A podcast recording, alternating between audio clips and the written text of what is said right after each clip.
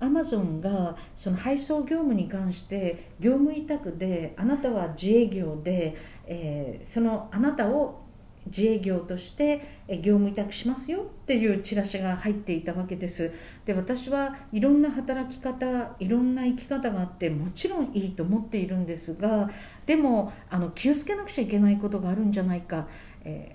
ー、雇用によらない働き方。というふうにも言われたりするけれど経産省経済産業省はいろんなところで議論がありますが労働者なんだけど自営業だとされて労働者としての権利がないという働き方があの増えているしどうなるのかというふうに思います。ケンローチ監督、え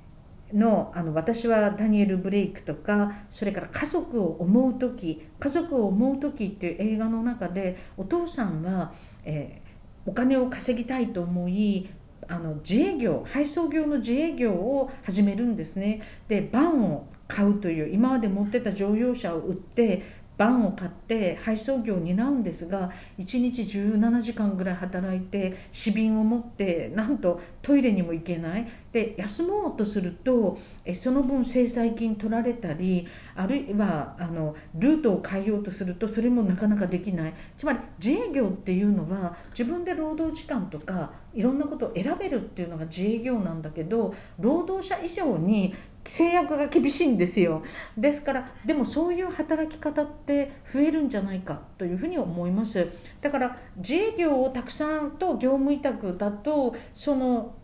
車だとか保険とかえー、いろんなものは別に会社は担わなくていいわけじゃないですか。労働者として雇ったらあの厚生年金とかあの、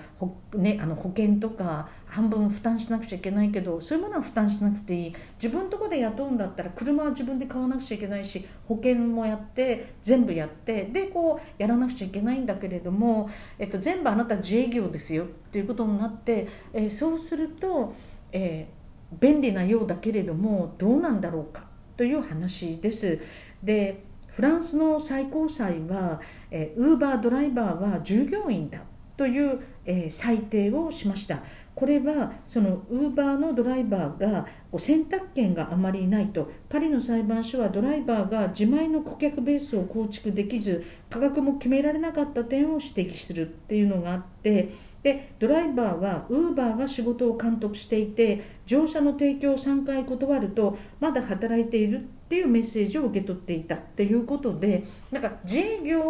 のように見えるけれども選択権がない実は労働者だと。労働者っていうのは指揮命令系統で働くっていうことですから、えー、そのということです。ですから、えー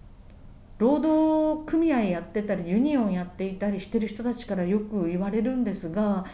本人はその労働者なのか自営業なのか間ぐらいの感じでこう働いてるというかで労働者なんだけど自営業的に働かされていて何か権利を行使しようとするとそれができないとかね。ですから是非、えー、雇用によらない働き方いい面もあるかもしれないけどでもむしろ拘束があったり、え、負担自己責任で車を買ったり管理しなくちゃいけないとかあったりすることがあるので雇用によらない働き方でも労働者じゃないっていうふうになるといろんな権利からあの遠くなっちゃうよっていうこともあるのでぜひぜひ周りであるいは労働者なのかな自営業なのかなっていうことも含めてぜひぜひ考えてみてください。あの日本で今コロナ禍で問題になってるような特にフリーランスの方の問題ありますよね。保証が受けられない、ね、これ少し似てると思うんですがどうですか？そうですね。だから業務委託でフリーランスなんだけど実際は労働者的で雇用調整助成金の対象なのか持続化給付金の対象なのかというので国会の中でも随分議論になって一歩間違えると雇用調整助成金の対象じゃないで持続化給付金の対象にもならないみたいになってなかなか保障が受けられないっていう問題もありますよねだからその意味では雇用によらない働き方の、えーと、保護のされ方っていうのはとても大きくてやっぱり労働者としてちゃんと保護されるっていう必要があるとあのその働き方によってはですねというふうに思います。福島さんが厚生労働委員会でずっとその労働問題について取り組んでますけれども厚生労働省はどういう見解なんでしょうか？厚生労働省はまだ検討中あるいは業態に合わせてやっぱりそれは労働法の適用があるっていう考え方だと思います。そうするとやっぱり厚生労働省にもっと頑張ってもらわないといけないですね。そうですね、うん